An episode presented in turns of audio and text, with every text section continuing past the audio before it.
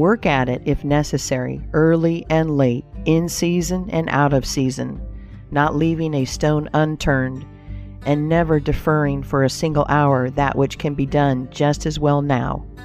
The old proverb is full of truth and meaning. Whatever is worth doing at all is worth doing well. Many a man acquires a fortune by doing his business thoroughly, while his neighbor remains poor for life, because he only half does it. Ambition, energy, industry, perseverance are indispensable requisites for success in business. Fortune always favors the brave and never helps a man who does not help himself. It won't do to spend your time like Mr. Micawber in waiting for something to turn up. To such men, one of two things usually turns up the poorhouse or the jail. For idleness breeds bad habits and clothes a man in rags. The poor spendthrift vagabond says to a rich man, I have discovered there is enough money in the world for all of us. If it was equally divided, this must be done, and we shall all be happy together. But, was the response, if everybody was like you, it would be spent in two months, and what would you do then? Oh, divide again. Keep dividing, of course. I was recently reading in a London paper an account of a like philosophic pauper who was kicked out of a cheap boarding house because he could not pay his bill, but he had a roll of paper sticking out of his coat pocket, which upon examination proved to be his plan for paying off the national debt of England without the aid of a penny. People have got to do as Cromwell said not only trust in Providence, but keep the powder dry. Do your part of the work, or you cannot succeed. Mahomet, one night while encamping in the desert, overheard one of his fatigued followers remark, I will lose my camel and trust it to God. No, no, not so, said the prophet. Tie thy camel and trust it to God. Do all you can for yourselves, and then trust to Providence or luck, or whatever you please to call it, for the rest. Depend upon your own personal exertions. The eye of the employer is often worth more than the hands of a dozen employees. In the nature of things, an agent cannot be so faithful to his employer as to himself. Many who are employers will call to mind instances where the best employee have overlooked important points, which could not have escaped their own observation as a proprietor. No man has a right to expect to succeed in life unless he understands his business, and nobody can understand his business thoroughly unless he learns it by personal application and experience. A man may be a manufacturer. He has got to learn the many details of his business personally. He will learn something every day, and he will find he will make mistakes nearly every day.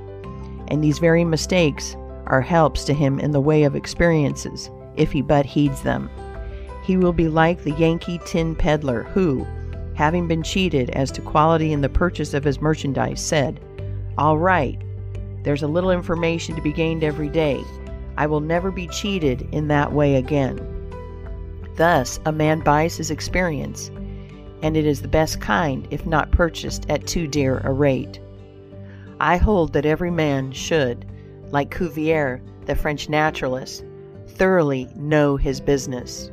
So proficient was he in the study of natural history that you might bring to him the bone, or even a section of a bone of an animal which he had never seen described, and, reasoning from analogy, he would be able to draw a picture of the object from which the bone had been taken. On one occasion his students attempted to deceive him. They rolled one of their number in a cowskin and put him under the professor's table as a new specimen. When the philosopher came into the room, some of the students asked him what animal it was. Suddenly the animal said, I am the devil, and I am going to eat you. It was but natural that Cuvier should desire to classify this creature, and examining it intently, he said, Divided hoof, graminivorous, it cannot be done.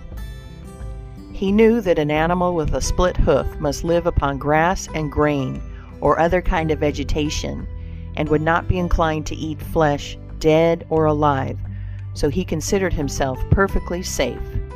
The possession of a perfect knowledge of your business is an absolute necessity in order to ensure success. Among the maxims of the elder, Rothschild was one, all apparent paradox. Be cautious and bold.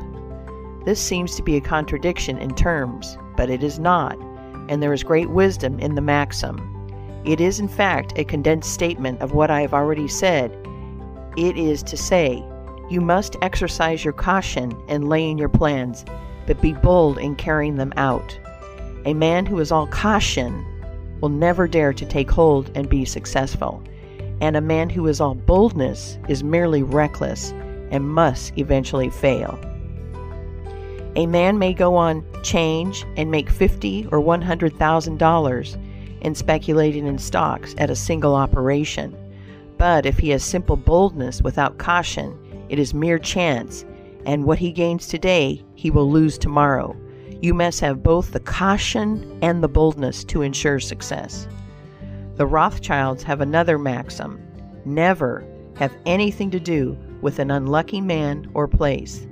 That is to say, never have anything to do with a man or place which never succeeds, because although a man may appear to be honest and intelligent, yet if he tries this or that thing and always fails, it is on account of some fault or infirmity that you may not be able to discover, but nevertheless which must exist. There is no such thing in the world as luck. There never was a man who could go out in the morning and find a purse full of gold in the street today and another tomorrow, and so on, day after day. He may do so once in his life, but so far as mere luck is concerned, he is as liable to lose it as to find it. Like causes produce like effects.